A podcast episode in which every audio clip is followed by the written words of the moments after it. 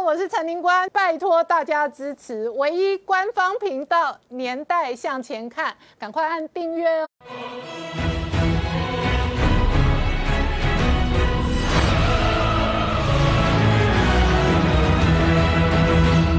年代向前看，向前看年代。大家好，我是林官，欢迎我们忠实观众跟粉丝朋友扫描 QR Code 订阅《年代向前看》YouTube 官方频道。我们看，二零二一年一开春，全球疫情再度恶化。日本锁国之后，韩国现在禁止超过五人以上的这一个聚集哦。同时呢，今天新春开红盘第一天，台股直冲逼近一万五千点哦。那台积电领头再创历史新高，市值直接突破十四兆。不过呢，韩国的朝鲜日报。也在这个时间点报道，台湾不依赖中国，而整个二零二零年经济成长 number one。展望二零二一年，事实上台湾也可能是周围国家当中经济表现比较出色的。然而，二零二一年才开春四天哦，解放军的飞机天天来老台。那这一场无烟硝的战争哦，国际媒体跟战略观察家观察的是习近平的野心。习近平的野心究竟会不会在台海造成军？势的波动，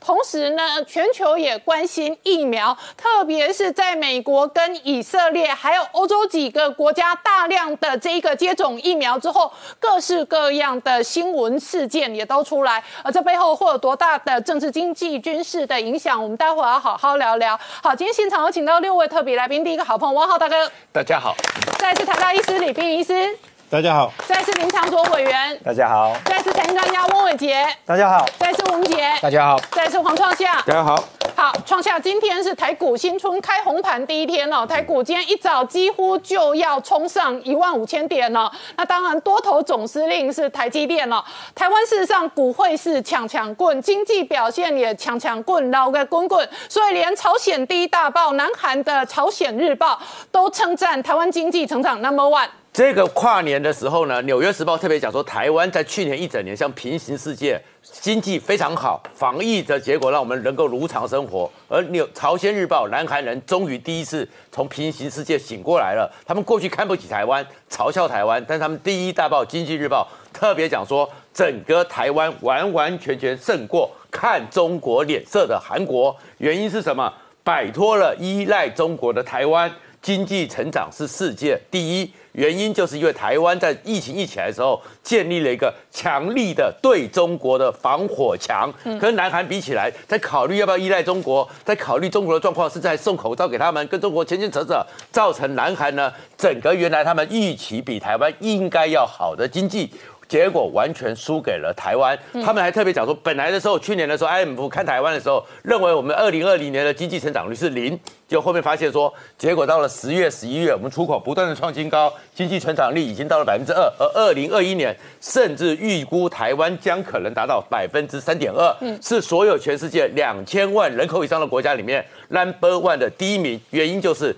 我们摆脱了对中国的依赖，而不像文在寅跟中国那边有依赖，也该拖不拖，该断不断，所以才是要向台湾看齐。这对台湾来讲意义差很多，因为过去的时候，台湾的财经媒体很喜欢做一个事情，韩国人。台湾为什么不能？韩国人台湾不能？就韩国人曾经有一次公开的，他们的经贸官员对着我们的财经的访问团是说：“你们不要再来韩国了，嗯，韩国早就赢你们赢很多了，所以呢，你们去找菲律宾。”你们去找越南，不要再问了。你们去问越南行，台湾行不行？结果他们那么看不起台湾的时候，终于第一大报承认台湾才是 number one，原因就是摆脱对中国的依赖。那为什么韩国有这种感慨呢？因为他们在这个天气越冷的时候，疫情又爆发起来了。爆发起来之后，他们已经要下达新的命令，扩大从首尔，凡是首尔五个人以上呢，必须要我这个禁止聚会，扩大到全韩国。境内都要五个人以上都要禁止聚会，因为他们疫情呢又一下子多出了一千零二十个人染疫，死亡人数一下子又多了十九个人死亡，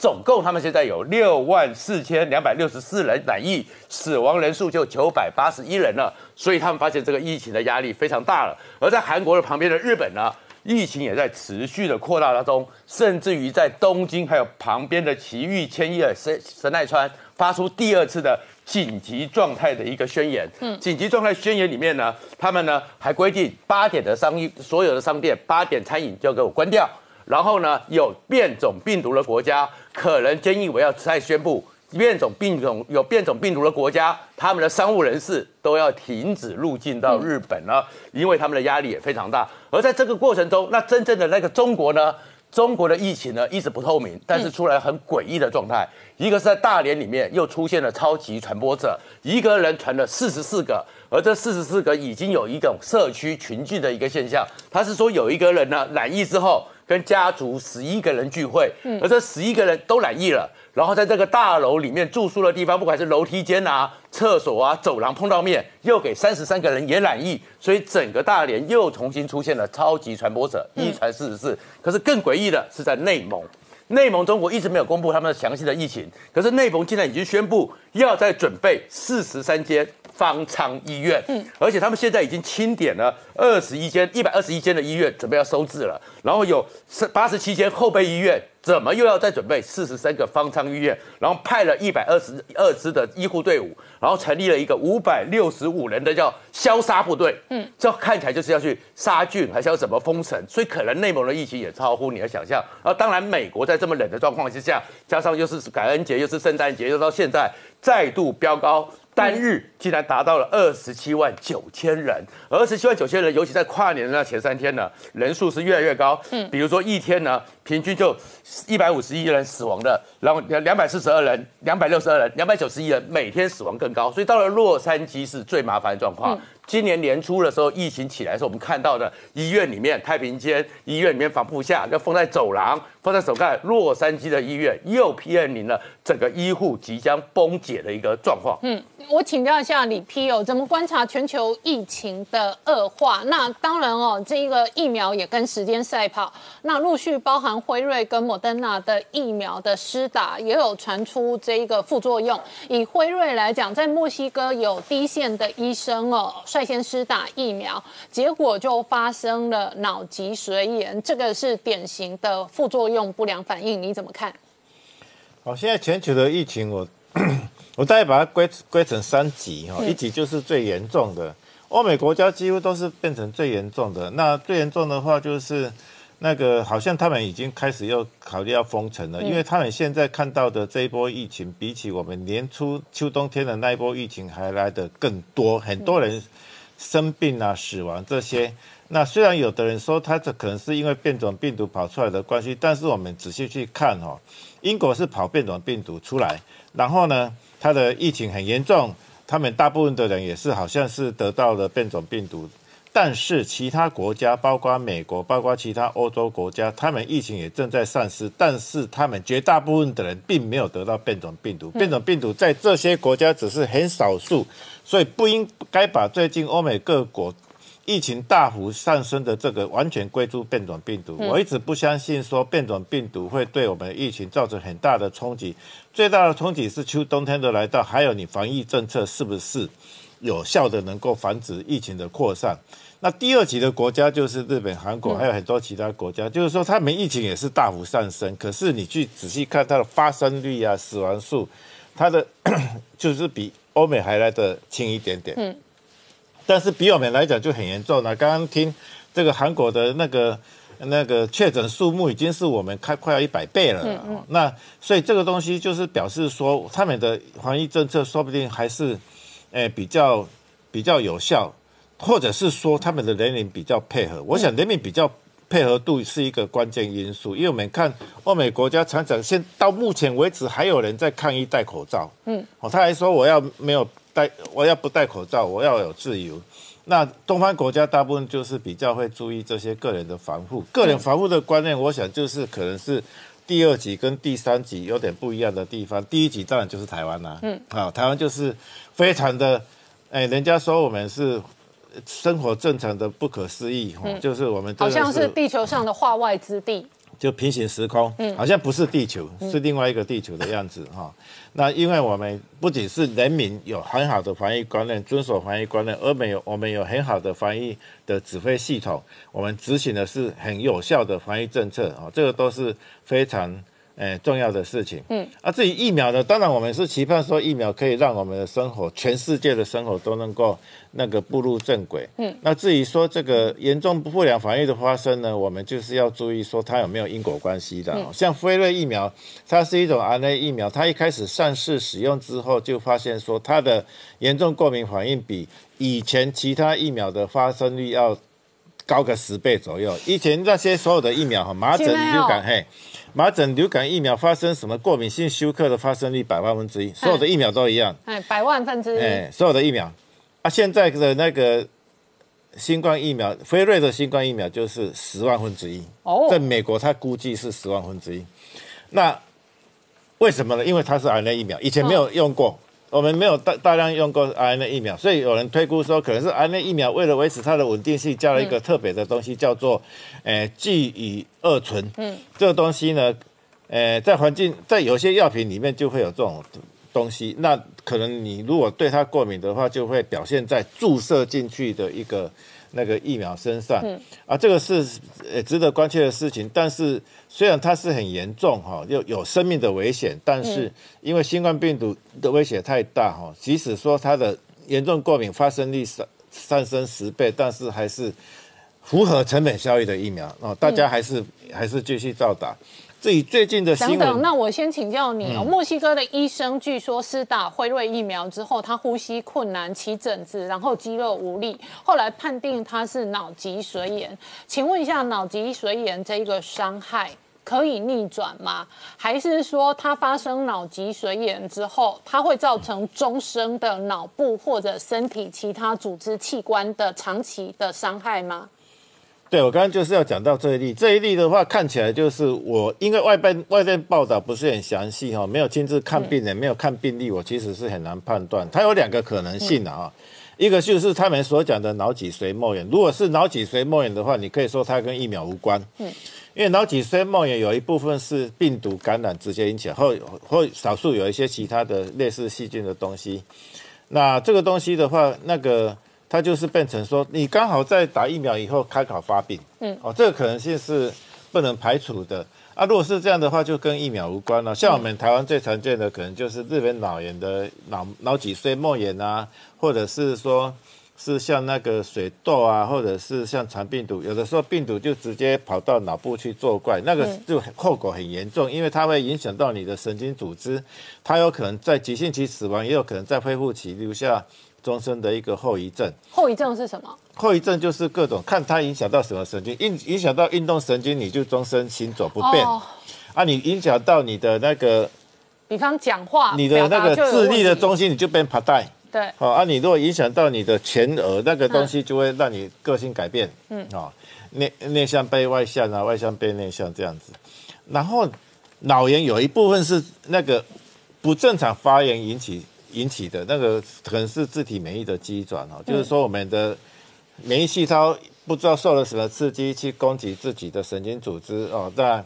那个像那个流感疫苗会引起的那个叫做多发性神经炎哈，吉恩巴莱新种就是一种自体免疫的疾病。那其他的疫苗会引会不会引起自体免疫的疾病，不太知道。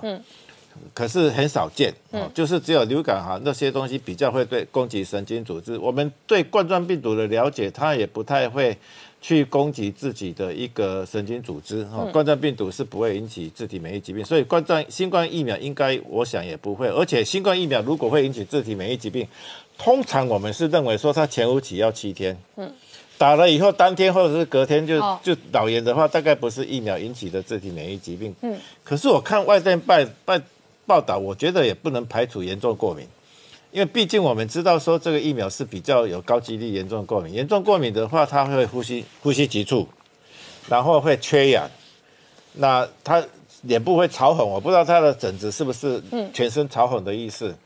然后呢，缺氧的一阵子，你脑部受到伤害，嗯，所以你所谓的脑脊髓或膜炎会不会是那时候他休克缺氧所造造成的神经伤害，而不是说神经组织直接发炎？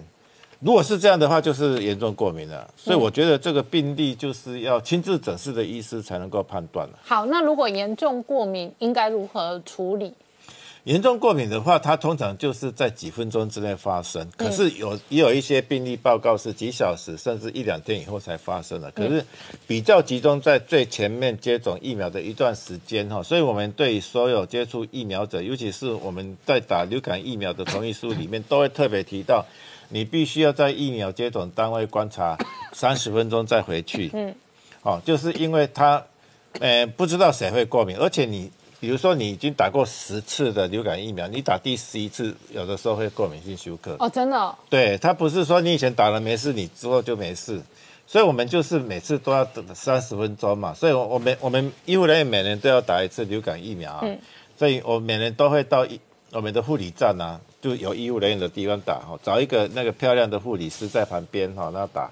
万一休克的话，必至少有一个美女帮你做那个急救。这样子哈。那这所有的疫苗是百万分之一，嗯，新冠病毒的话就是十万分之一，嗯，所以美国 CDC 特别是讲说，他特别去重申哈，你打了这疫苗以后，必须在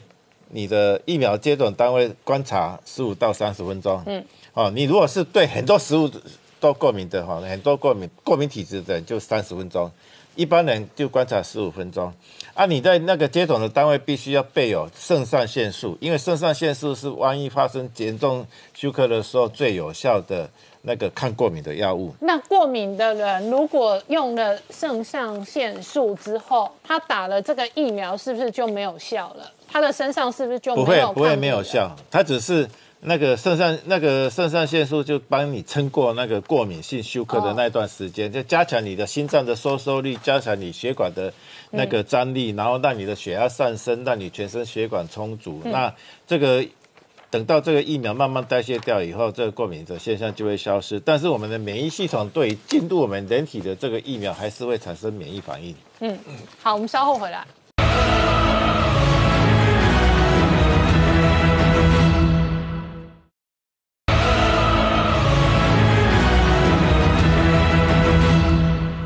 年代向前看的节目现场，我们今天聊的是今天台股二零二一年新春开红盘第一天哦，那直冲逼近一万五千点。事实上，确实哦，台湾股汇市的抢强棍背后是二零二零年的经济成长非常亮眼。所以在南韩朝鲜日报就讲了台湾经济成长 number one，而且还批评了南韩执政当局过度依赖中国经济哦。那这些文字在台湾人的眼里看起来都很有熟悉感。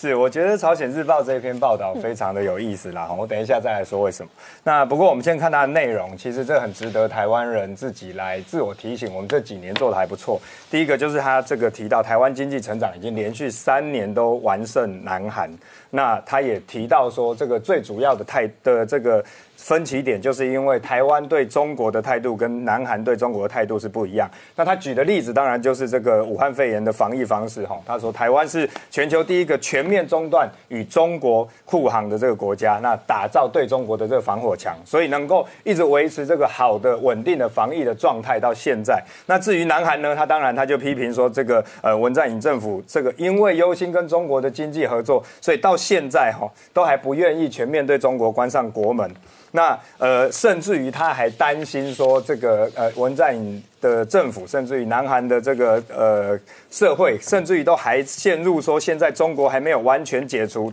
这个，因为他们这个安置萨德的这一个报复措施等等啊哈。那我要提说，为什么这是有趣的事，就是因为其实，在台湾过去不管说音乐界啦，这个影剧圈啦。大家在讨论台湾的这些娱乐市场跟韩国市场的差别，为什么台湾的市场会这个越来越萎缩，而韩国反而可以在国际之间有很好的发展？我们往往就是说，因为台湾太依赖中国，嗯，所以韩国其实不用看台湾，他自己看他的演艺圈，因为他不去大量投入这一种资源，把整个产业移到中国去，他反而跟欧美合作，所以让他的很多的艺人、歌手、电影都可以在国际上面有这个一席之地。那没有陷入所谓大的华语市场的这一种市场的陷阱。嗯，那台湾其实就是因为过去长年以来这个娱乐市场被中国掏空，所以我们这个在过去在从事音乐工作的，我们往往都是拿韩国的这个例子来提醒说，所以放眼全球会远比单压中国还要重要。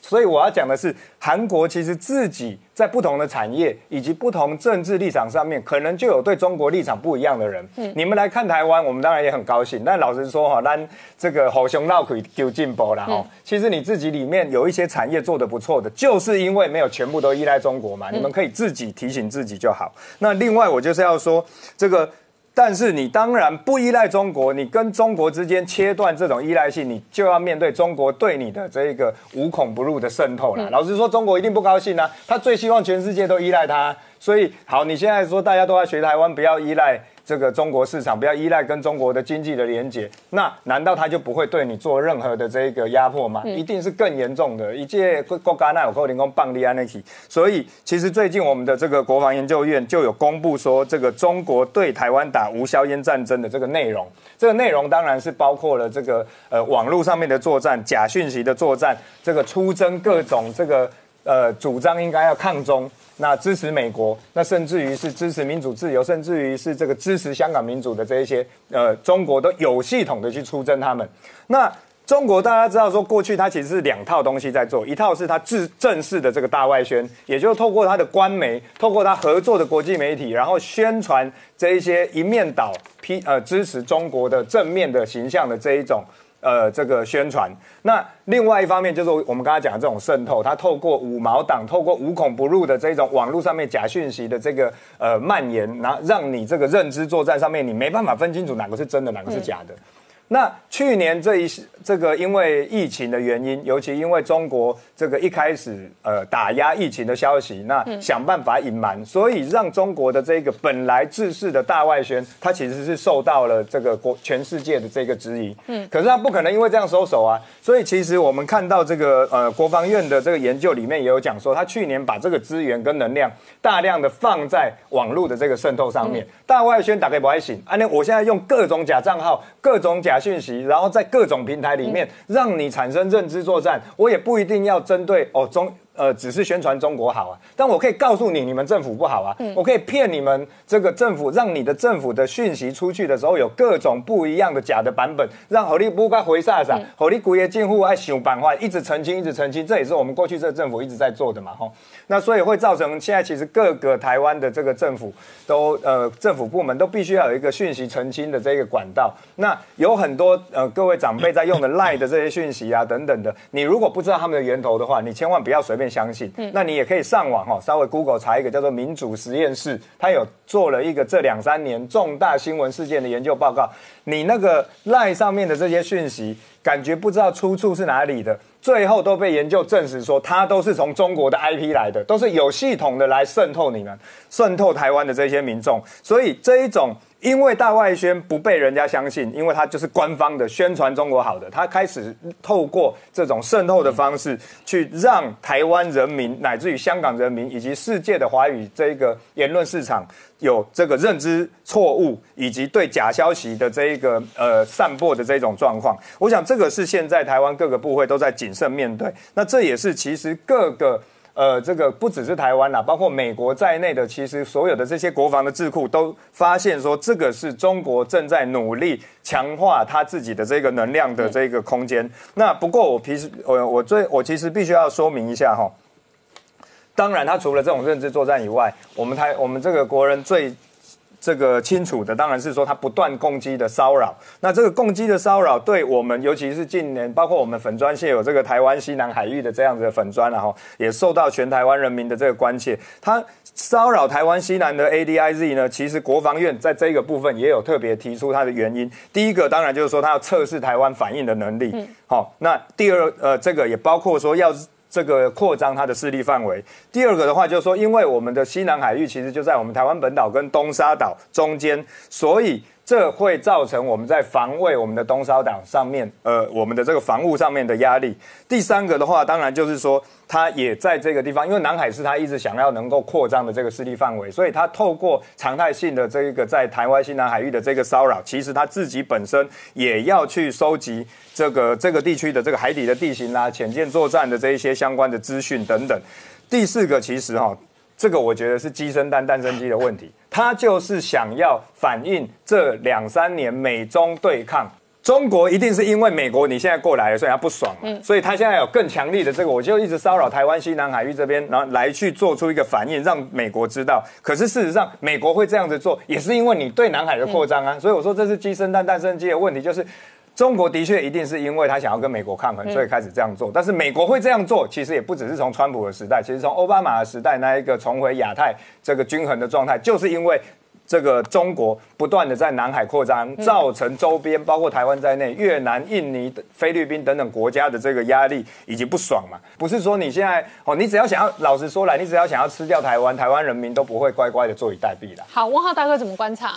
诶，对我，我想这个呃，林委员刚才讲的很好啊。我们这一次无论是对全球疫情的研究和经验总结，还是对中美贸易战的经验总结，过去台湾三年来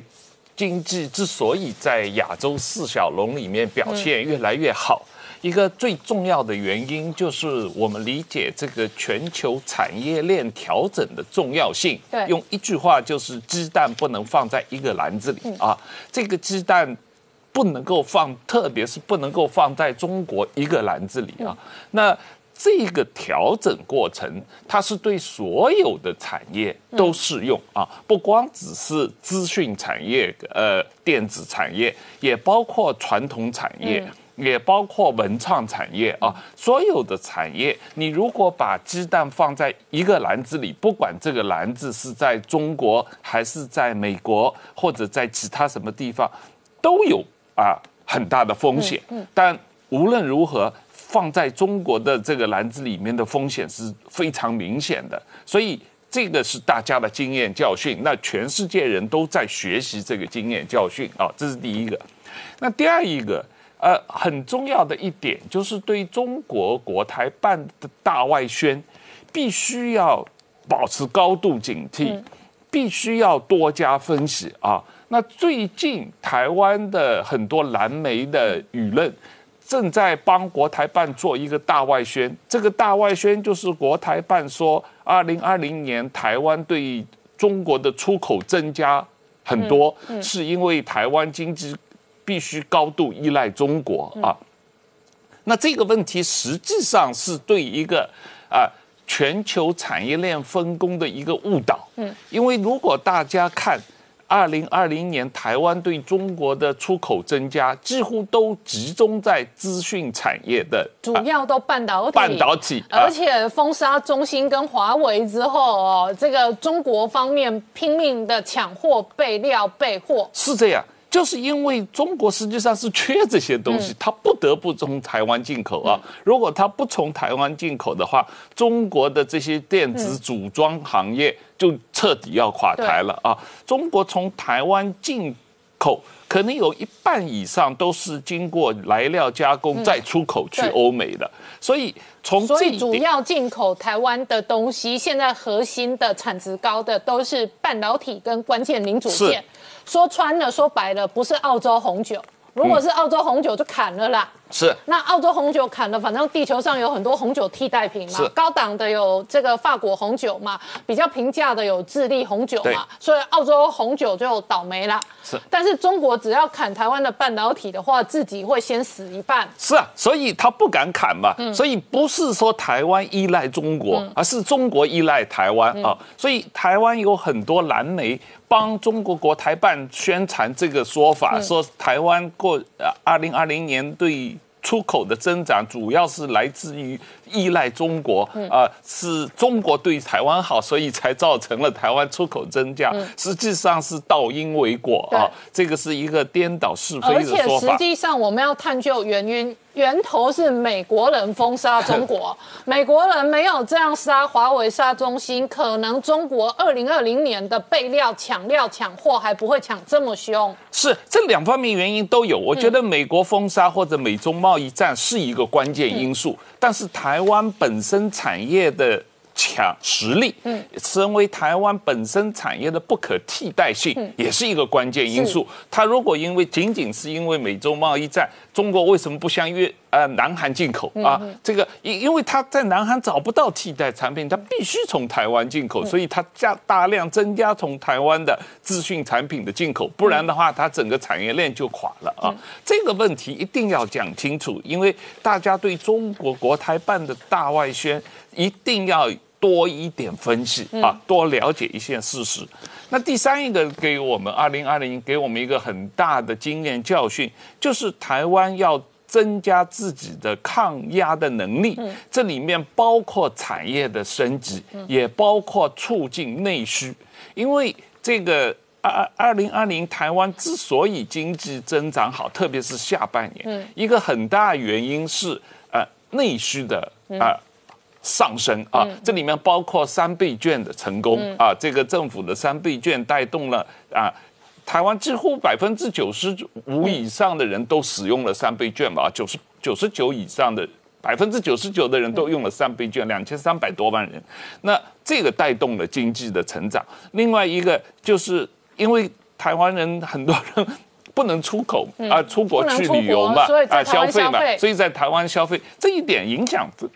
非常之大，因为往年台湾每年在海外旅游消费的数字是外国来台湾消费数字的一倍以上，对，也就是台湾人去国外旅游花的钱远远多过吸引啊外面来台湾花的钱，嗯，那这个对台湾内需的促进是影响很大的。那台湾人民和政府怎么样通过这一次的呃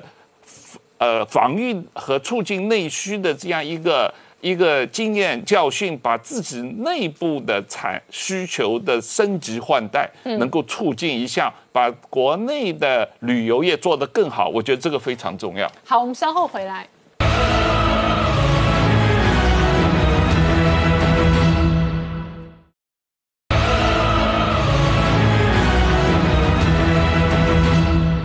回到年代向前看的节目现场，我们今天聊的是韩国的这个朝鲜日报直接胜战哦。台湾经济这个 number one 很大的原因是逐渐降低对中国的依赖。然而，这个以台股来讲，今天再创历史新高哦。可是二零二一年哦，一开春哦，接连几天解放军也是天天来乱。对，我们看到，其实，在元旦哈，二零二一年，台湾的这个蔡英文总统其实才向北京示出对话的善意哈。那没想到北京完全这个置之不理哈，那连续四天哈，还是持续用攻击在这个骚扰台湾。那从这一个呃相关的一个情势发展，就事实可以证明，就是说到底两岸之间哈，目前两岸关系陷入冰点哈，真正的问题症结是出在哪里？当然是出在北京哈。那也就是说，这个习近平政权还是持续在片面在破坏台海的和平哦。那这个我们知道，就是说这个蔡英文政府他在元旦释出这样的一个两岸对话的善意，其实它背后还有非常多的用意哦。除了对北京喊话之外，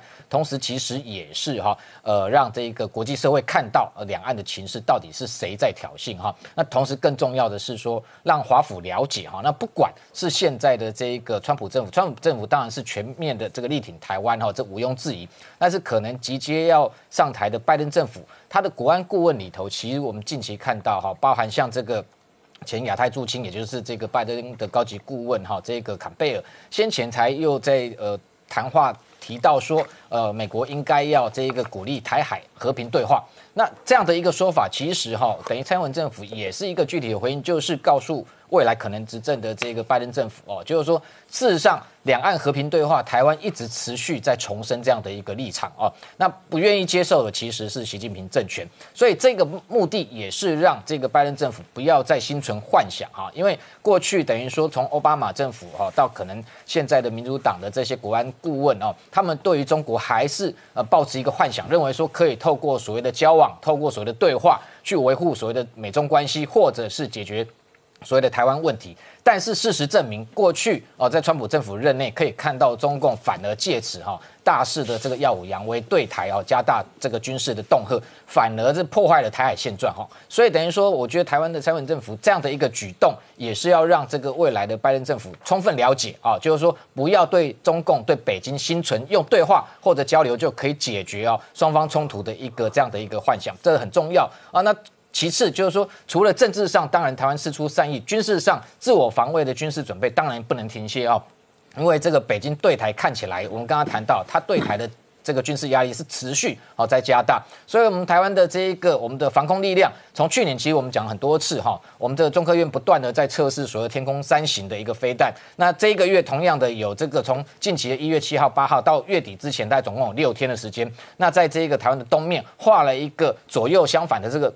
L 型哦，这样一个非常大的一个管制区域，那当然外界会好奇说，当然它过去来讲，它无限高的这个空域管制，当然是往上冲的这个防空飞弹天空三型是可能性是最高。那那也有消息说，现在天空三型的增程型其实已经慢慢成熟，可能还会发展出天空三型增程型的第二型啊。那我个人还认为说，其实以它那个左右倒置的 L 型啊，你看到它台湾东面从苏澳到花莲这一段，它的这一个。沿海的区域没有管制，反而是在这个向外推移哈，有一段是在海上的这个区块哈。其实我认为说不排除哈，我们其实还有另外一型，就是海空山、海基型的天空山型，就譬如说过去在高雄舰上面进行测试。这一型的，等于说美国出售给台湾 Mark 四十一的垂直发射系统，那未来配备海空三，等于说可以装载在新一代的巡防舰上面，那有这样的一个海基型的防空的力量。会比原本还有只有陆基型，你对外的防空能够更多的层这个层次，然后有更多的防空拦截网，等于说等于台湾的防空的能力往外推哦，所以等于说它的机动性又高，等于南北可能过去不足的地方都可以补齐，甚至你台湾的西南空域现在不断的攻击骚扰，未来如果在台湾的西南有海基型的海空山也能够在海上机动部署的话，对于攻击的入侵会有非常大的一个遏制效果。那除了对台湾的骚扰，其实这一个我们也看到，NHK 也报道就是说，其实对日本解放军同样也不断的有这样的一个消耗战的骚扰的一个战术作为哈。那所以去年一年他们统计哦，就是说这个解放军的这个海警船哦，入侵到或闯入这个钓鱼台周边海域有高达三百三十三天哦，几乎也是每天都有。那南华早报有一篇在解读，认为说这样的动作同样是在对日本进行所谓的消耗战，也就是说让日本的海上。保安厅或空中的一个自卫队的兵力疲于奔命，到最后用数量的方式，哈，这种大量的方式，那在这个钓鱼台周边海域造成既定的一个入侵的事实，让这一个国际社会可能没有办法继续哦在这里啊维护所谓的这个相关海域的一个安全的一个活动。那同时，我们看到日本其实它也因为这样提高警戒，那不断的加强跟美国的联合演训，明年连法国都要加入这样的演训。那在南海的部分，同样的这个解放军一架运二十。的运输机前几天就是说，在去年年底的时候，也在这个南海大跨年大军演的同时，被发现它远远的飞到南沙的这个永暑礁，那远离这个海南岛将近有一千五一千两百公里之远哦。那在这个时候铺路这样的一个等于说军事部署背后的用意，当然也是在跟美国秀肌肉，表示说它具备这种长程战略运输跟兵力投射的能力。那当然外界关切，特别是台湾关切的是说，运二十未来如果放在台海作战，但有些人担心说。譬如说，它的载重能力有高达六十六吨，有没有可能搭载九九式的这一个坦克哦？譬如说入侵台湾，不过我认为哦，基本上运二十还是属于慢速机，除非中共对台以战逼降成功，才有可能让这样的一个大型运输机降落，否则它就算是搭载的一个大批的一个空降伞兵，想要从空中来入侵台湾，基本上渡过台海的过程中，对它自己本身就非常危险。我们刚刚谈到天宫三型，很多的一个台湾防空的一个飞弹非常密集，对他来讲就是一个重大威胁。但是未来我们研判，二零二一年我们可以看到。这几天攻击持续老台，习近平对于台湾的善意完全这个视若无睹的情况之下，他一方面近期的军事动作还是在提高对美的警戒，那另外一方面也会加强对美跟对台的军事斗争，而且创下全世界现在也提高警觉，观察到北京特别是掌权的习近平对外的野心。是这个是由英国的一个亨利杰克逊的一个亚洲研究员萨金特特别提出来，要注意到习近平的野心。他为什么写这篇文章？他是提醒各国，除了川普和美国国会之外，世界自由国家的领袖对于习近平对台湾的野心，他认为显得怠惰多了，这是非常危险的。虽然习近平最近的元旦讲话里面，哎，出来的时候没有像以前一样杀气腾腾，没有一个中国之下的台湾方案、一国两制台湾都没有，可是。基本上，他认为习近平有一句话，那是最可怕的话，因为习近平他特别挑出来讲的是，不要把台湾的问题留给下一代。那这样的话，就是说，习近平的野心里面，就是在他能够掌握中国权力的过程中，他就要把台湾给收回去。所以他说，这习近平的野心。而且呢，沙金特特别在这文章里面讲，这个东西是因为台湾现在除了晶片战略位置，还有各自由世界的捍卫和防疫。在世界上都已经是台湾的价值，是世界的资产，所以他要防止习近平的野心。然后沙金特这篇文章有趣的是，他不是投稿在英国。他投稿在印度，嗯，他写给印度的媒体是提醒印太这些的国家，你们要站出来，要去捍卫跟你们息息相关的这个台湾的不成的航空母舰。那为什么提这个文章呢？是因为呢，其实习近平最近呢，看起来他对台湾的状况，他显然呢有个调子要去重新的调整，所以由他自己去指定新任的他在福建时候的亲信。汪义夫特别讲说，不要妄议中央对台政策，是代表着是习近平要自己来处理了。而且习近平恐怕是有急迫感。为什么急迫感呢？所以国防大学他们的国防大学的国防安全的一个大教呢，石晓东特别写了文章讲说，这几年中国的一些做法，发现有些情况之下是造成了一些局面，就是因为他们对于台湾的政策，他就说四个问题。第一个呢是。台湾因为中国的这样不断闹啊，不断的压迫啊，不断的讲话，国台办或什么的做了很多奇怪的红色渗透。嗯，结果呢，台湾内部里面在民进党的领导之下和集结上，抗中保台的高度升高到前所未有。嗯，第二个习近平的急迫感是什么？川普武装台湾的力道也是前所未有。然后呢？民进党在这个情况之下，和台湾里面的国防准备和国防自主的整个发展和那个力道也是前所未有。最后一个是台湾因此这样子，在美国的支持下，还有台湾的研发能力里面，不对称战争的装备和能力也发展到前所未有。所以在这个时候，习近平的野心和急迫感也越来越大。好，我们稍后回来。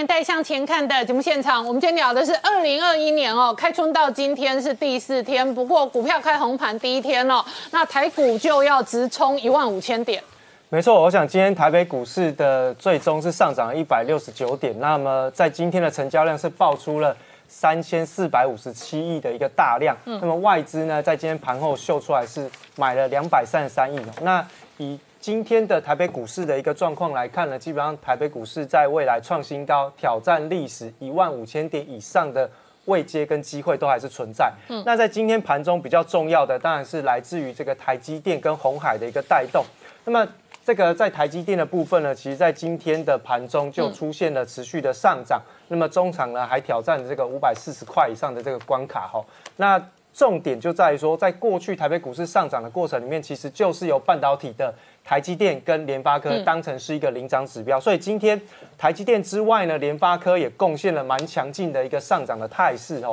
那么台积电今天贡献的这个成交金额来到两百零七亿，联发科则是在一百零九亿。另外还有一档非常重要的电子股就是红海，红海已经创下了三年的一个新高哦。那么他们今天的一个成交金额是来到了两百二十三亿，占全天。台北股市的成交金额是百分之六。另外呢，在这个电子股之外，我们看到在过去这两三个礼拜比较夯的，就是船产类股当中的航运双雄，长荣的部分今天也是持续大涨。那包含在中场的时候，长荣跟阳明又再一次的锁上了涨停板。嗯，长荣在全天的成交金额的部分是贡献了两百二十五亿，同样占大盘的成交比重百分之六。嗯，所以其实，在呃，电子股跟内需传产的带动之下，台北股市呢是持续的创下历史新高，未来也还是保有非常大的机会。嗯，不然像是在今年哈，我们看到在整个台湾的经济成长的预估值上面是有提到说，啊，今年大概 GDP 成长率有维持到三点八个一百百分点。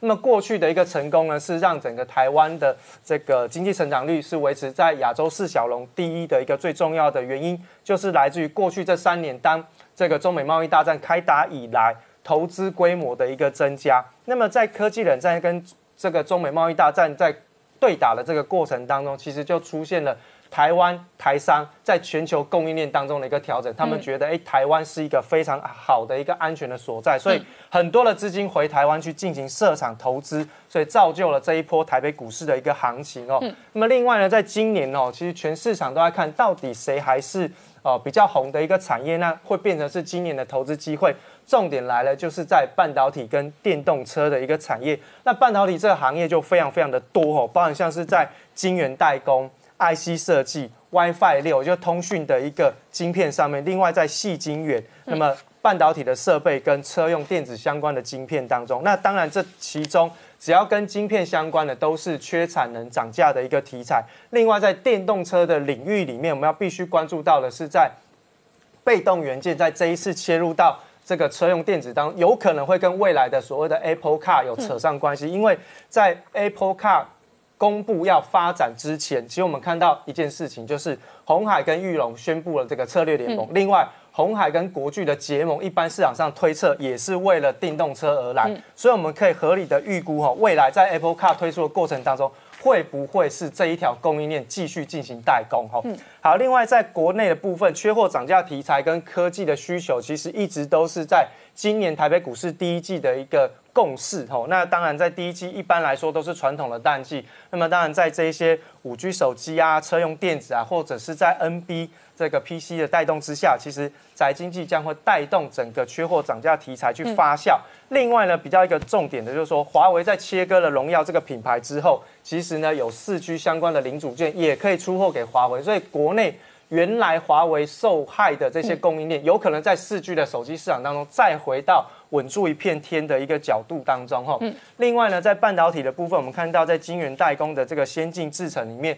今天领涨的这个台积电，其实就看到在晶圆制程当中的一个产能是出现满载的，不然像是在国际半导体学会，它就预估今年光光是。十二寸的晶圆厂的投资规模就有机会年成长到百分之四。嗯，那当然我们都知道，台积电的成长往往都是会优于国际的这个成长率，所以在今年的部分，台积电还是有机会进行一个比较大规模的成长。另外，在这个 TrendForce 的部分也说，今年的全球的代工的产值，晶圆代工产值也有机会来到年成长百分之六，所以可以看得出来，台积电在今年的整个。成长趋势当中，跟半导体的产业发展过程里面，它的趋势是非常明朗的吼。那另外呢，就是说，哎，过去台积电在啊赴美设厂的这个过程里面，其实呢。在这一段那一段期间当中，日本其实也有邀请过台积电要到日本设厂，但后来没有成功。但最主要原因是说啊，其实台积电它大概有六成的产能都是呃的客户都是在美国，所以它当然到美国设厂是还蛮正常，就是就近服务客户。嗯，那所以呢，其实日本对于这件事情其实就有点点紧张，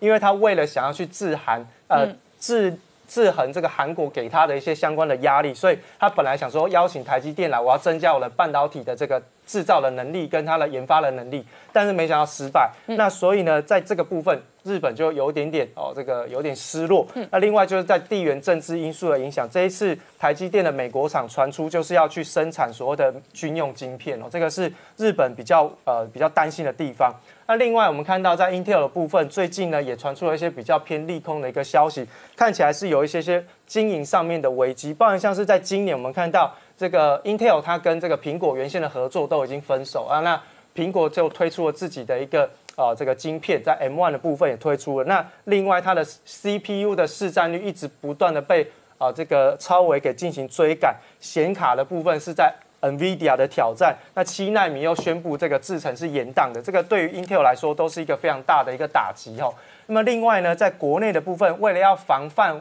中国大陆的科技去渗透我们的这个高科技产业哦，其实我们台湾的这个检调单位，其实它就特别选定在。台积电的中科厂去进行了一个所谓的这个营业秘密管理跟所谓的保护的座谈会，那当中重点就在说如何防范我们的整个高科技的机密去被这个中国大陆的科技厂商给偷出去。那么重点不是在防范。人才的流通，他们认为人才流通没有问题，其实有问题的是他们要来偷机密这件事情。那如何防范，就变成是接下来在整个科技园区里面的一个重点哈。那另外呢，在这个半导体产业当中，我们说过，越来越高的这个高阶制程里面，他们现在是市场上认为三纳米会是在二零二二年台积电跟三星决一死战的一个年份哦。那因为就目前看起来，不管是台积电还是三星，在三纳米的量产时程上面，大概都有延后一季的一个发生哦。所以其实后续我们要特别留意，在二零二二年之前。这个台积电能不能够针对三纳米去进行提早量产的动作？只要能够发生这样的事情，那么台积电就稳坐全球的一个龙头宝座了。好，我们稍后回来。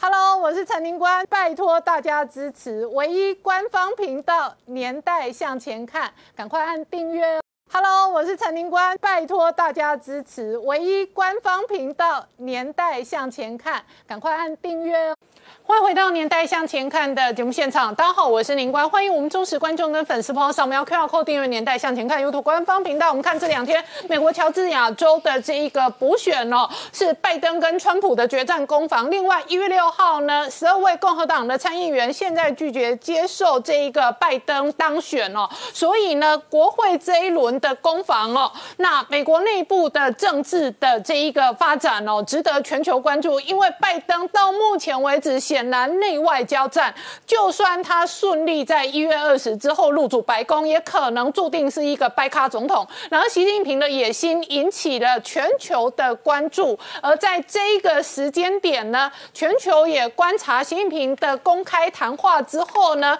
到底反习派会如何对习近平做政治相相关的斗争？然而呢，事实上哦，在中国北方现在是能死人、能死人跟冻死人的同时呢，美。中之间的攻防呢？川普这边丢出了一个相关的讯息，美国媒体报道，中国准备雇人哦，攻击阿富汗美军哦。美中之间的攻防越加的冲突的同时呢，全球的资金行情强强过，台股今天再创历史新高。然后呢，外界观察洗钱管道的特定虚拟货币比特币呢，整个周末呢飙涨再飙涨，从两万七呢一路拉到三万四。比特币的疯涨，这背后有多大的政治效应？我们待会要好好聊聊。好，今天现场有请到六位特别来宾，第一个好朋友汪浩大哥，大家好；再是台大医师李冰医师，大家好；再是宋承安，大家好；再是翁伟杰，大家好；再是吴杰，大家好；再是黄创夏，大家好。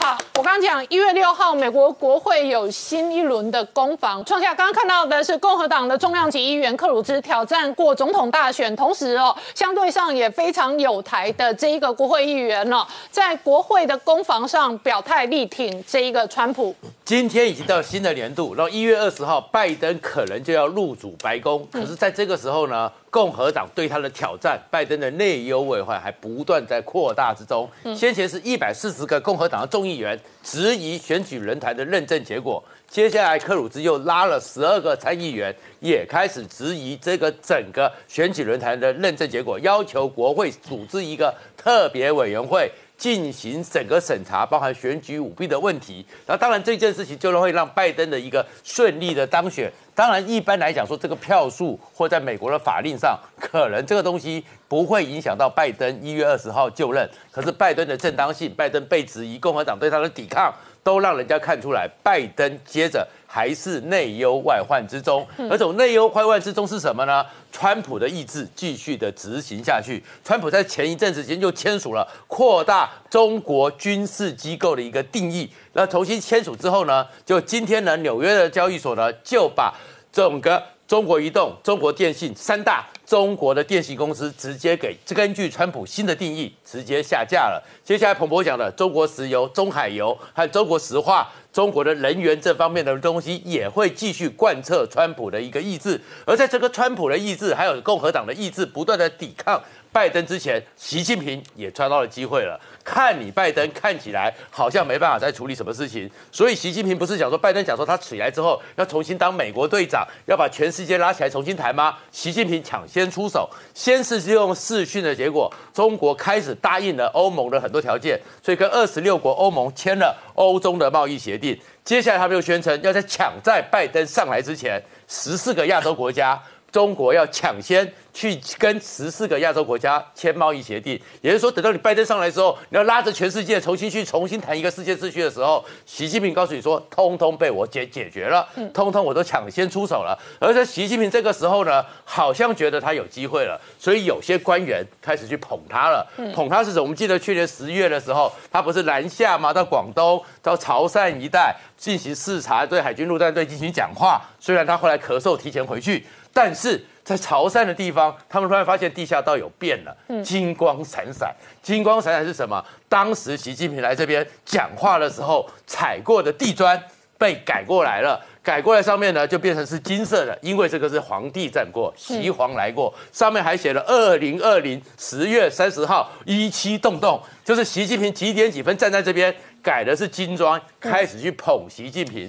可在这捧的过程中呢，老天爷并没有那么的支持习近平。霸王级的寒流打下来之后，目前他们的零度线只剩下两广，其他都在零度线以上。而最北的、最南的，不管你是山西、陕西、河南，那甚至于随便都是零下十五度以下。而零下十五度以下，竟然还发生了山西里面有数十万人可能面临冻死的危机。嗯，为什么呢？在临汾啊那些地方里面，有很多人还是抓着习近平曾经讲的要改变能源的状况，要脱碳的状况，开始呢大量的去拆迁家里里面使用煤的一个设施，直接到家里面，你这边有烧煤的东西拿走灌水泥，不准你使用。到目前为止呢，他们有三出动了三万人次去拆他们一个县里面的烧煤的设施，然后呢拆走了五千一百七十九个烧煤的状况，而且把你家里的那些煤总共有一万一千五百六十吨，通通给你没收起来。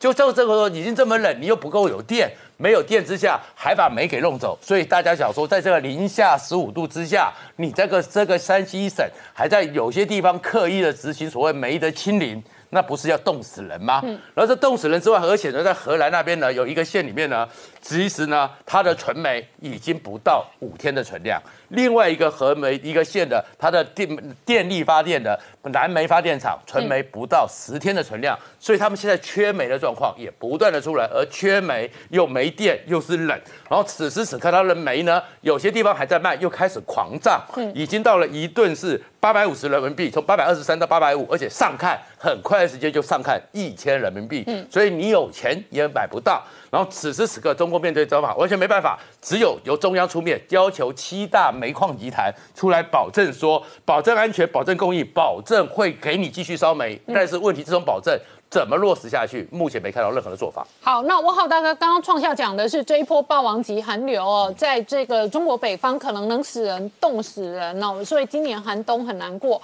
然而同一时间点哦，在美国内部哦，现在川普可能哦发动的是一月六号有没有可能逆袭跟反攻？那当然，拜登本人也面对一个内外交战的处境，而且呢，北京在这个时间点非常明确的在中欧投资。协定上拉拢欧洲，特别是德国来对抗美国，你怎么观察？对这个问题很多哦。那个呃，美国国会呃，应该在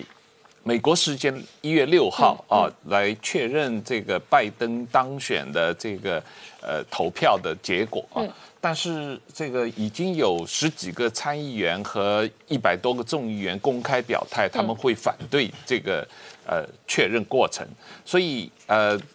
最后影响怎么样，大家还要拭目以待。但是历史上类似的情况有发生过啊。那么这个呃，刚才我们节目里面放的这个呃，库鲁兹嗯呃参议员他提出的成立一个委员会来调查这个呃美国大选的很多啊违规或者呃。违规的指控的这样一个委员会的案例，历史上美国也发生过啊，所以就是说，他们现在做的这些事情，在美国历两百多年的历史上，并不是没有先例的啊。但无论如何，最后结果怎么样，我觉得还要拭目以待。那最后，呃呃，还是看要在美符合美国宪法的这个程序里面来解决问题。嗯，呃。中国的情况，呃，我们在这节目上说过多次了。短期来说，当然这个霸王寒流最近刚刚过去嘛，啊，但是好像下一波这个星期又要要来了啊所以这个天气可能还是长期的一段时间比较寒冷和不稳定，所以造成整个呃缺电的状况可能还会继续恶化。那这里面。呃，当然是天灾人祸了啊。那每年这个时候，呃，中国当然呃都会有这个寒冷气流的从北方下来，但是今年是十年来最严重的一次全国范围的缺电，这个绝对是人祸造成的啊。那这里面我们多次提到关于中国突然限制澳大利亚煤炭的进口，这是一个原因。那另外一个原因是，实际上中国从今年五月份到十一月份，长达六个月的时间，大量的限制。煤炭进口不光只是澳大利亚，也包括印尼，还有其他国家的煤炭进口，也是造成这个原因。这个最主要的是因为中国政府的官员对于中国缺缺煤的形势误判造成的啊。那呃，另外当然也有一些他们在年底因为有环保的指标的压力，他们各地地方政府为了达到某些环保的呃数据，而不得不停电呃的供应，这也是一个原因啊。那这个问题恐怕短期内没有办法这么快解决，因为呃你已经有半年多呃。大量减少进口煤炭，要一下子来补足这个煤炭库存，不是那么一件容易的事情。所以我想，这个中国大陆很多人，可能今年冬天都不会好过啊。好，然后这一个时间点，拜登还能不能够顺利掌权还不确定。可是北京又这一个突发出击哦，那加快了中欧的贸易协定。这里头呢，德国非常明确的在这个时间点倾向了北京。中国和欧洲达成的只是一个呃框架性的呃协议，最后的文字版本还有很多的争议点要确认。即使确认了以后，能不能在欧洲各国的议会？呃，欧洲议会和欧洲各国的议会顺利的能够得到批准，实际上还是有疑问的啊，还是有很多不同声音的。当然，美国政府无论是川普政府还是拜登团队，也都已经公开表示他们不喜欢这个协议啊。川普团队当然是很明确的反对这个协议，拜登团队没有那么明确，但是实际上也是表现出对这个协议的不满意。所以这个协议具体的呃执行状况，我觉得还是拭目以待的。好，我们稍后回来。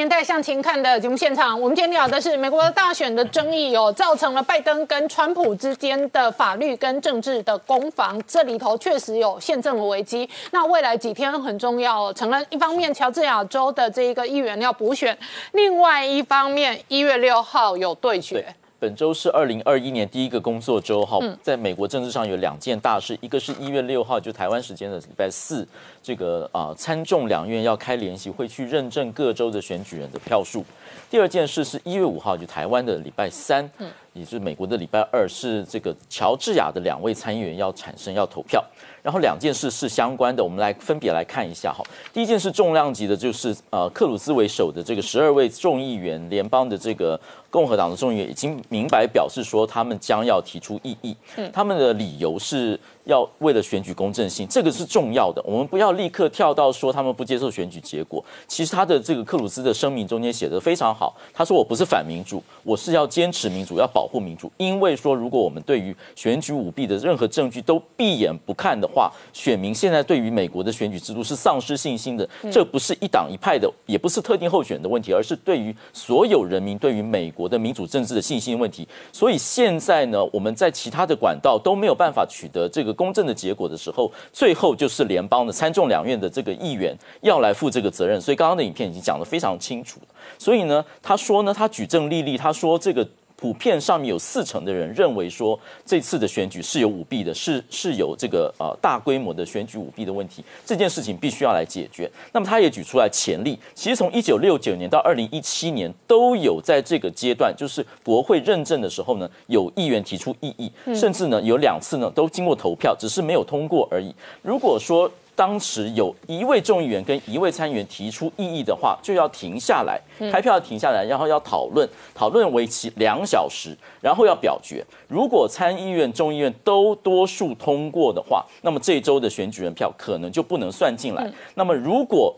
所有人票不到两百七的时候，这个选举结果就会难产。那么难产的时候，就有可能由众议院的各州来投票来做一个选举。那么在这个阶段，有可能大家会说，那这样子我们来采取克鲁兹的提议，那我们成立一个委员会来看看。所以要看这个开票的结果。因此，跟众议院的这个两位选举是非常有关系的。因为现在众议院呢，民主党有四十八席，嗯，那么参议院这个共和党参议院。民主党有三四十八席，共和党有五十席。那么乔治亚两两席是还没有选出来，因为他没有过半。嗯，然后如果民主党能够取得这两席，加上这个副总统的话，有可能他可以取得多数。嗯，因此呢，就变成说一月六号的结果跟一月五号的选举结果，乔治亚选举结果会非常相关。对，在选举结果中间，现在第一个。第一个新闻是中国因素，双方互指说跟中国关系非常的密切，比如说这个民主这个民主党的这个硕火夫，嗯，他就被这个帕杜指称说他在做纪录片的时候是跟李嘉诚的儿子叫李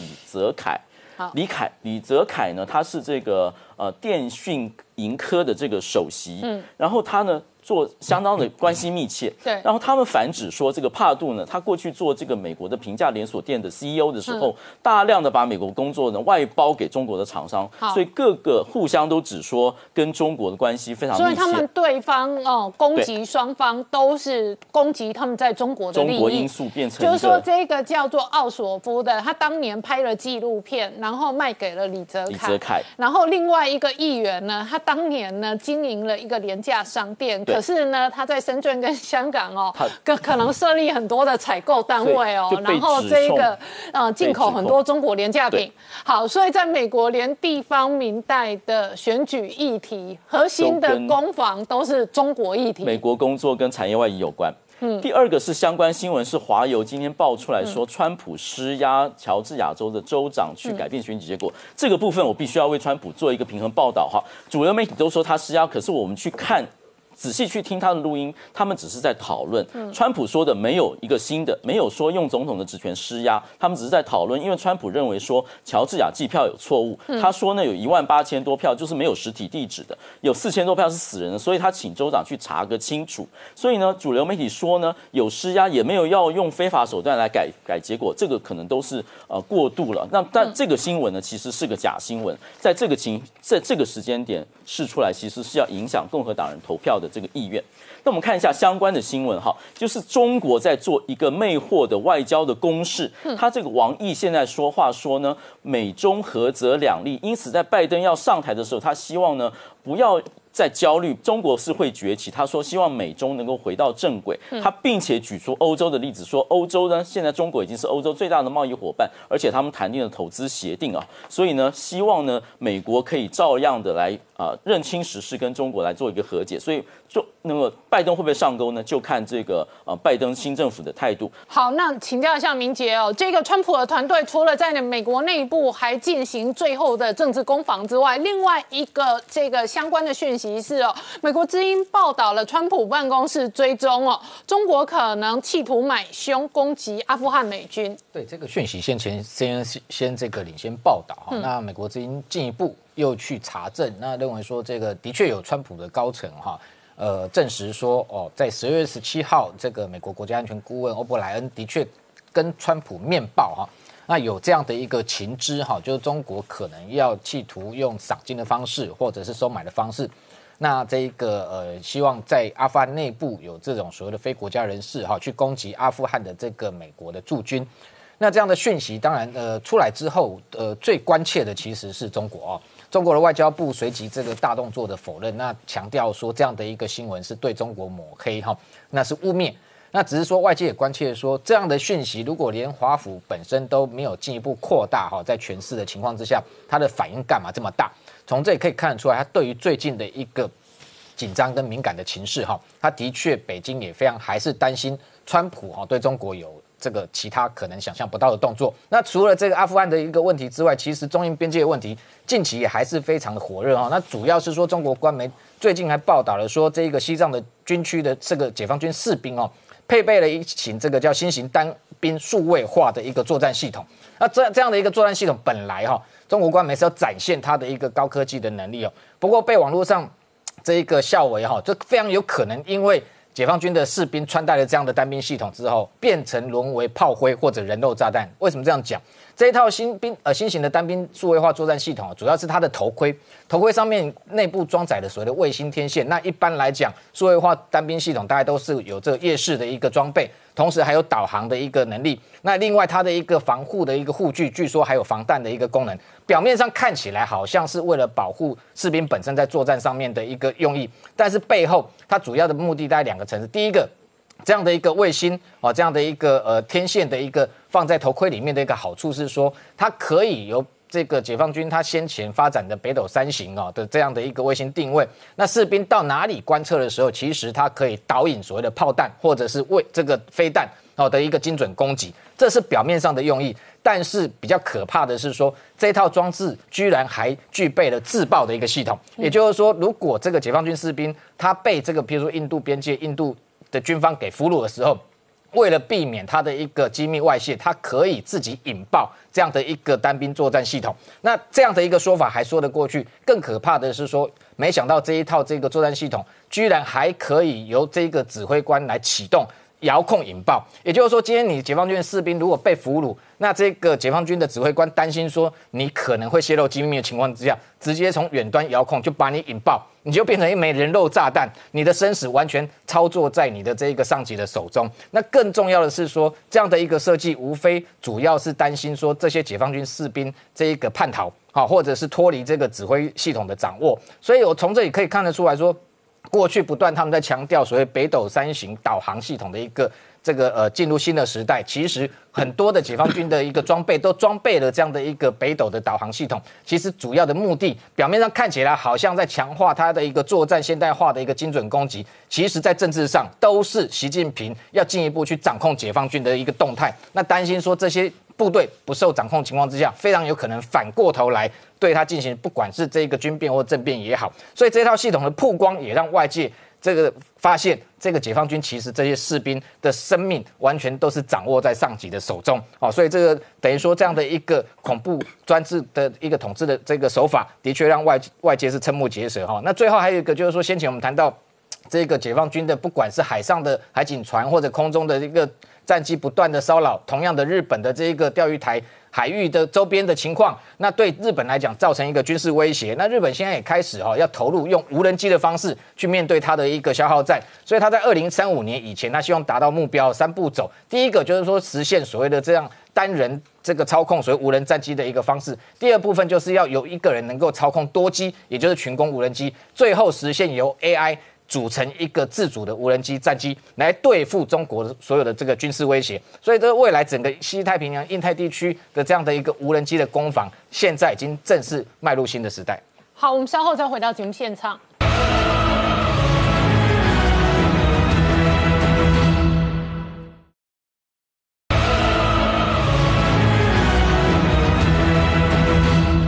回到年代向前看的节目现场，我们今天聊的是二零二一年哦，全球的疫情究竟会如何发展？当然也跟疫苗的发展以及疫苗施打的速度、效率跟范围有关系。我请教一下李批哦，在美国内部哦，新的相关的资料现在显示说，mRNA 疫苗预防的有效效果约莫是九十五趴，这是第一个。但是美国人很不想打，打的速度很慢。最近的进度每天最多打二十万人，比确诊人数还要少，因为确诊人数今天飙高到二十七万人，你怎么看？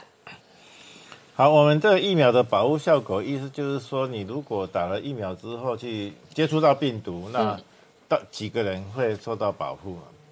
百分之九十五算是非常好的疫苗。我们一般的疫苗可以分成几级啊？有的疫苗大概就是百分之五六十左右的保护效果，流感疫苗就平均五六十 percent。然后再过来就是有一些稍微好一点，七八十 percent 就百日咳疫苗啊，或者是呃一其他一些比较老的疫苗。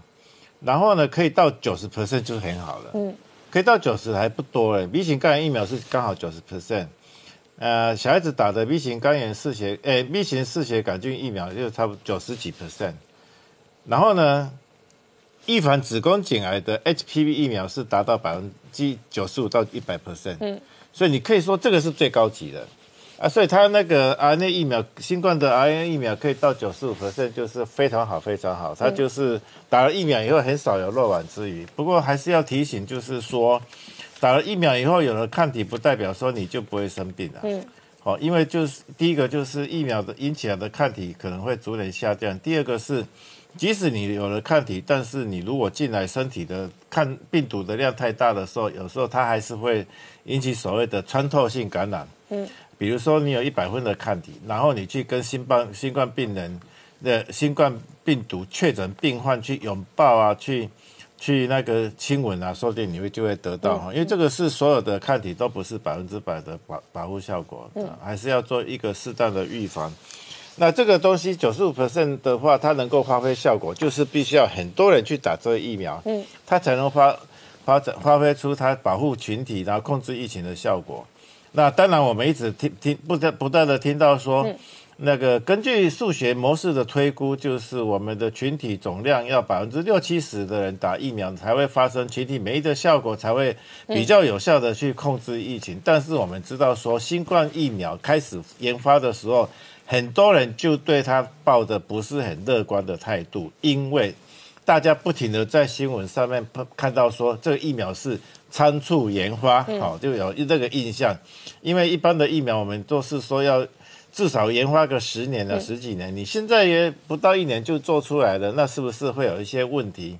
所以像台湾我们自己曾经做过民意调查，台湾民众愿意去接种新冠疫苗的，在目前没有疫苗的状况之下，它它差不多是百分之七十。OK，啊，所以还是有三十 percent 的人不愿意打，这是一个。那我给你一个美国现在的进度哦，他们说美国现在一天顶多打到二十万人。然后本来希望年底前可以打两千万人，可是美国是一个有三亿多人口的国家，意思就是说照这个速度哦，他们都很怀疑他们二零二一年疫苗可以打到多少趴。那显然，如果以美国这一类的地方都没有办法在今年有一个大规模达到群体免疫的话，那全球的疫情难道要失控好几年吗？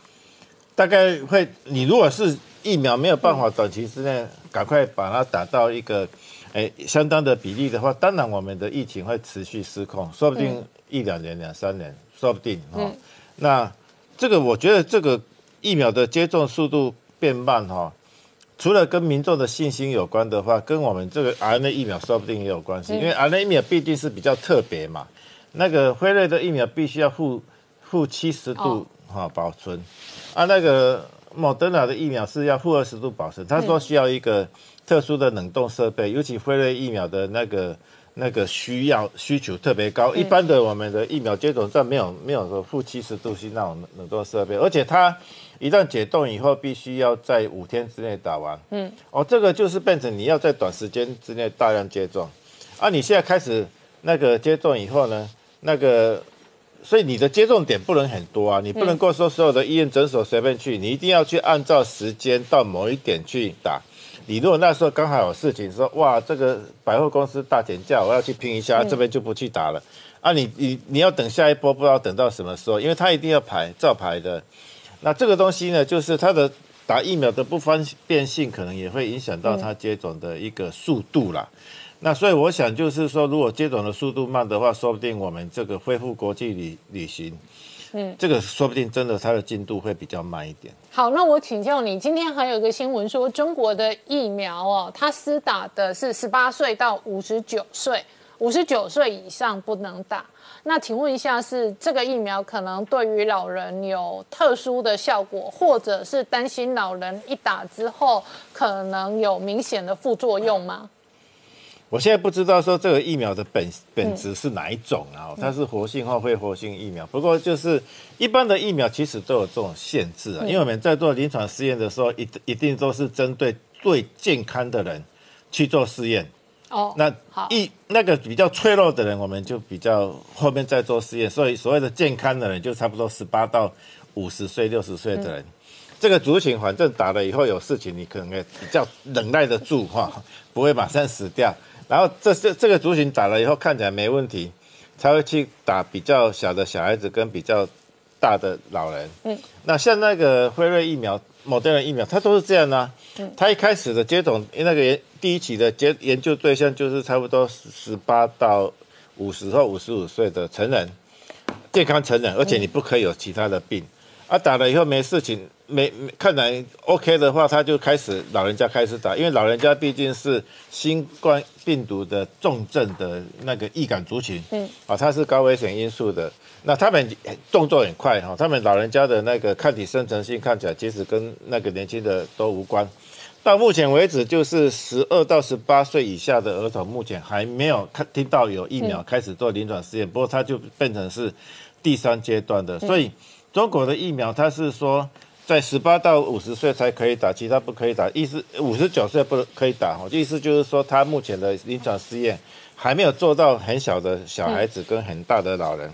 不过我看他的那个不不建议接种的对象，我看起来就很奇怪，他说孕妇不能打，嗯，也可、呃那那就可以说了，孕妇本来就是那个你如果没有研究的话，可能打疫苗要小心一点。哺乳期妇女妇女不能打，我就觉得很奇怪。哺乳期的妇女即使受疫苗都可以打，嗯，然后，呃，药物不可控制的高血压、糖尿病都不可以打啊。这两个其实这个高血压跟糖尿病是，很多老人都有啊。而且是新冠病毒最高危险群对。几乎所有的重重症里面最常见的潜在疾病就是高血压跟糖尿病，然后你现在叫他们不要打，那你这疫苗是在做什么的？嗯，好啊，所以这个东西应该是你要赶快去做研究啊，或者是说，你如果是非活性疫苗，你不管是 RNA 疫苗是蛋白疫苗，那或者或者是其他的那个像腺病毒疫苗，这个打了都没问题，唯一有问题的就是说你那个有特别什么。呃，减活减毒疫苗，你不不太确定你的疫苗还没有完全减毒，怕打了以后全身扩散，嗯，否则没有任何道理是说高血压、糖尿病不能打某一种疫苗。我现在还没想到说什么疫苗是不可以打任何疫苗、疫苗的，而且他们其实是高危险群，要优先打，包括流感疫苗，包括新冠疫苗。所以我觉得像他这种规定，我看起来就不合道理，这个不太合符合科学的原则。好，那我请教你哦，台湾哦这两天还有一个资讯提到说，今年因为大家哦秋冬之后全球疫情恶化，认真防疫，所以据说连流感重症都创新低，就说今年大家拼命防疫跟消毒跟戴口罩，事实上也大量预防了流感的传播。的确是这样的、啊。其实，在二零零零三年 SARS 的时候，我就有注意到这件事啊。因为 SARS 的时候，大家都戴口罩，待在家里又不出门，不只是传染病变少，流感变少，传传病毒变少，那个车祸意外死亡都变少，因为你都不出去啦。好，那我们现在新冠是没有那么严重，大家还是会出去啊。但是呢，从今年一月开始到现在，所有的传染病都变少了。嗯，前那个就是这个。尤其是小儿科跟耳鼻喉科，我们这两科是看急性病的，急性传染病为主的，就是那个病患数大概就是掉了很多啊。我的门诊就变得比较空旷了、啊，哦，这是没办法，我们就是为国为民呐、啊，就是我们辛苦防疫，然后收入会减少这样子。啊，到了现最近好像有一点传染病又变多，但是最近又有一些那个疫情的那个爆发的新闻，大家又开始谨慎起来了，所以又变少了，所以。其实我前一阵子大家在强打流感疫苗的时候，我有讲过，我不不并不预期今年会流感爆发。虽然有人说、嗯、恐恐将新冠跟嗯流感会同时爆发，我觉得在台湾是不太可能发发生的事情，因为新冠我们防得很好，台湾根本不会爆发新冠。那流感呢？因为我们那个新冠防得很好，大家都洗手，嗯，然后又戴口罩，顺便防流感。哎、欸，所以流感减少，所以新冠病毒讲起来会。有益我们健康，嗯，因为大家生病的机会变少了。好，我们稍后回来。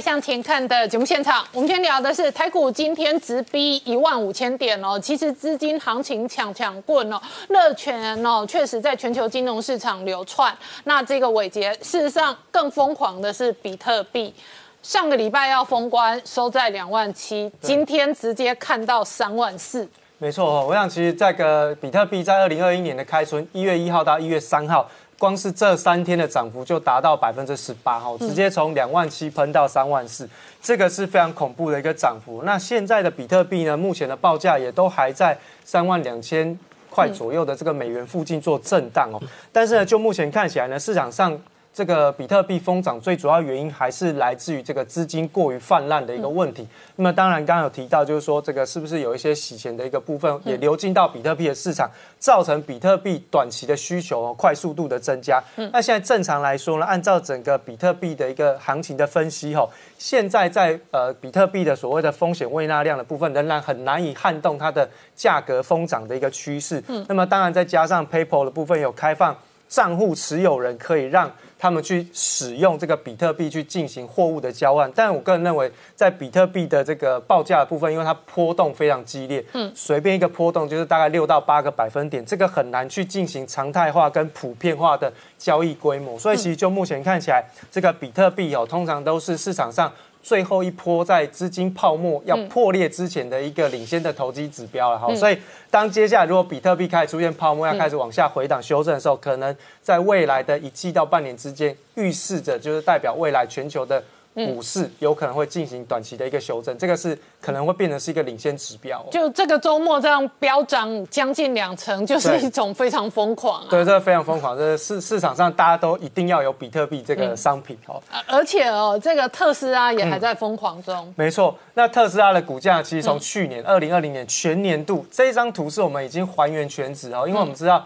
在这个特斯拉在九月份的时候，其实它有一拆五哦，就是它的股票进行分割，好，那所以我们把它进行一个这个哦全值的这个回溯，那全年度是上涨了七百二十趴，好，就是涨了七倍。那么现在目前的特斯拉的股价都还在创高当中，所以其实就目前看起来哈，这个特斯拉在整个。呃，市场上的吹捧的部分，也是代表着一个资金过度泛滥的一个现象。那么，当然在特斯拉最重要的这个持有的股东当中，听说南韩的持有人数是蛮多的哈。好，那现在呢，在这个特斯拉新年的部分呢，就送给中国大陆的一个这个消费者一个大礼物啦。好，那。Mod 那个 Model Y 的部分呢，中国狂降价超过六十万的台币，就是它在人民币的部分是降价了十四点八万。那么在 Model Y 是降价了这么多，那么在这个性能版的部分也有调降三十，呃，来到了三十六点九九万的人民币。这个是性能版的部分哦。所以其实就目前整个特斯拉在中国大陆的经营策略来看，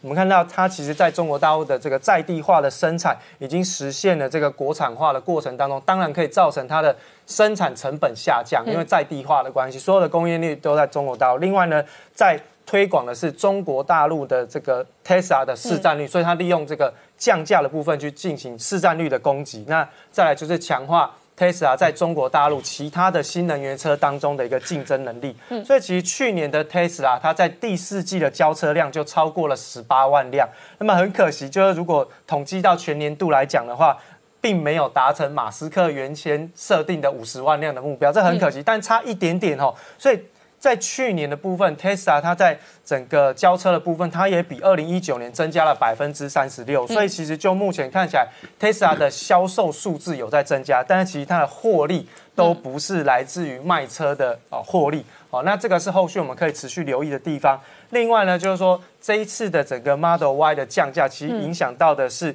中国大陆的一些相关新能源车的一个表现哦，因为就目前看起来，连中国的网友都说哦，这个 Tesla 一降价哦，国内的中国大陆国内的厂商到底是谁扛得住哈？哈，这个有很多的这个说法了，因为我们都知道 Tesla 在新能源车的这个市场当中，它是一个领先，而且是一个呃指标性的一个企业，只要它的价格下降，基本上它限制了很多新能源车的一个。呃，销售的一个价格哈，所以其实就目前看起来，不管是在这个 Tesla 降价压抑到的这个售价的部分，另外就是包含像是在中国大陆的这些包含蔚来啊，或者是小鹏啊，甚至在理想汽车的部分，呃，其实他们就本来来讲哦，就性能的部分就不如 Tesla。嗯，那在售价的部分，经过这次 Tesla 的降价之后呢，其实他们的整个价差是非常近的，甚至 Tesla 有这一款。车 Model Y 的部分，甚至还比这些新能源车还来得更便宜。那如果就性价比来考量，中国的消费者铁定会买这个 Tesla。我请教一下汪浩大哥，我刚刚开场讲哦，全球资金行情抢抢棍哦，那几个指标的抢抢棍，比台股、比台积电还夸张的，就是比特币跟特斯拉这两个很有代表性哦。这个周末大家在放年假。比特币一颗从两万七直接拉到三万四，很疯狂哦。那这个是一个，那再来哦，呃，资本市场上有一批人预测拜登可能未来掌权，而民主党在节能相关的政策跟这一个呃电动车、太阳能相关的绿能政策上，可能会使得相关业者受惠。所以这个时候呢，这个特斯拉的飙涨呢。最近也飙升这一轮哦，但是当然很大的原因跟很大的环境是全球宽松的热钱，你怎么看？当然了，这个全球宽松的热钱往往会流到某一个资产，它的供求关系是不平衡的情况下面，嗯，这个资产会突然之间暴涨价格啊。那这个比特币的情况，就是因为它的。它是一个呃没有办法无限供应产量的这样一个东西啊。虽然说有很多人在挖矿啊，当然这个比特币操作也跟中国的这个富豪转移资金有很大关系，因为全世界比特币的交易量可能百分之八十以上都是跟中国人有关系啊。但是它被这么容易被炒起来，是因为它不是一个可以增很容易增加供应量的一个。资产，嗯，所以就你在供求关系失衡的时候，它会突然之间暴涨啊，这样一个状况。但特斯拉的故事，我觉得呃有一些不同，因为特斯拉它本身这个故事是确实有它呃基本面在里面的，就是说呃呃全世界这个呃用汽油的这个呃呃汽车行业。转换到用电池的这个电动车行业的整个过程，啊，特斯拉作为一个领头羊，它是有一个实质意义的。最大的问题还是在于电池的整个布网的问题，充电布网的问题。因为你基本上是要推翻汽油加油站的概念，用电充电布网来解决这个问题。那现在实际上，呃，是不是？呃，中国或者全世界已经进入到这种程度，可以广泛的这个充电不网完全替代汽油站这个状况，我觉得还是有一段时间啊，还是需要有有有争议啊。对，特别是像最近这个呃丰田的董事长又在提这个问题，说日本如果要全面退电动车的话，日本会缺电，日本会缺电，而且需要投资三，光日本需要投资三千亿美金来。建各地的充电站这个问题啊，日本这么小的地方都有问题，别说中国这么大的地方啊。那第三一个就是说，你用电池本质上你还是要用能源，你本质上还是用汽油或者煤炭来发电才能充电嘛。所以你对环境污染是不是真的有帮助？你实际上并没有少用电，所以你还要多。多烧煤或者多烧油来用这些电，就少用燃油，但是你必须多充电。对你 没有，油跟电源头都是能源。对，汽车少用燃油了，对，但是你汽车用的这些电池，这些电池的电必须来自于烧燃油或者烧煤炭，所以你总体的能源的需求并没有减少，这是问题的关键。好，我们稍后回来。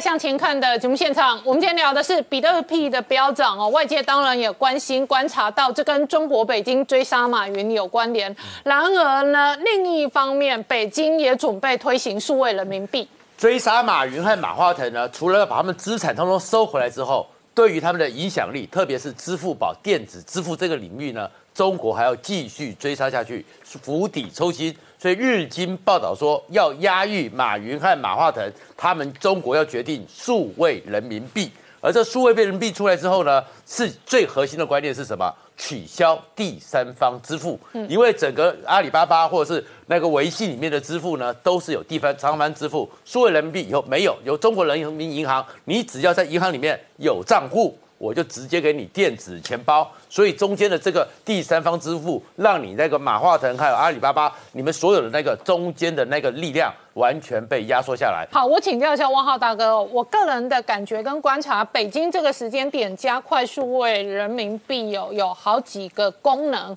对内哦，一方面是降低类似比特币跟权贵们、跟富豪们资金外流，然后它可以有内部的监控，而且将数位金融跟数位监控放在自己的权力核心。这个是数位人民币在中国内部对内的最重要的核心功能。对外呢，不管是透过“一带一路”或者对外扩充霸权的过程当中，它也要避开美元的金融。交易跟结算的体系自成一格，自成体系，甚或同一时间也超前部署跟美国更深一层的金融战。而我个人判断，金融战是一定会发生的。上个礼拜在这一个封关，而二零二一年开春第一天。纽约交易所就直接下架中国移动、中国电信，我们就在这里讨论过。那接二连三的美中的这一个压力，下一轮非常鲜明的可能会瞄准的是金融市场跟货币战争。对你，你讲的这两个对内和对外的考虑，确实是中国政府同时在考虑的问题啊。那这个对外的考虑，我认为可能更大一点，就是跟美元。世界霸权的一个争夺战，因为中国政府认为世界上这个呃美元在世界贸易和世界外汇交易市场占有的这个绝对性的优势，跟啊美元作为一个国际储备货币的地位，都对中国经济的金融的安全长期是不利的，所以他们。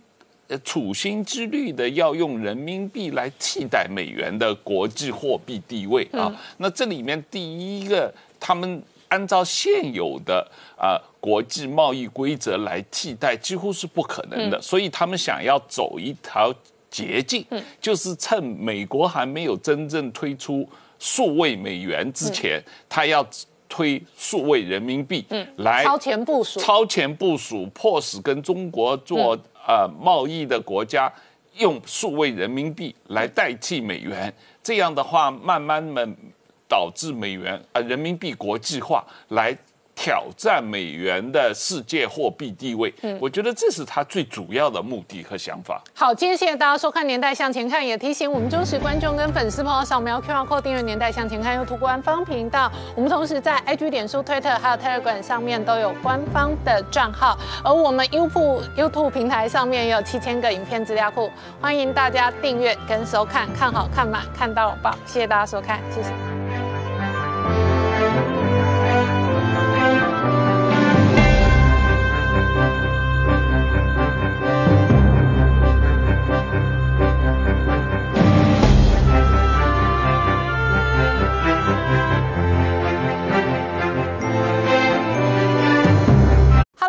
陈林官，拜托大家支持唯一官方频道《年代向前看》，赶快按订阅哦。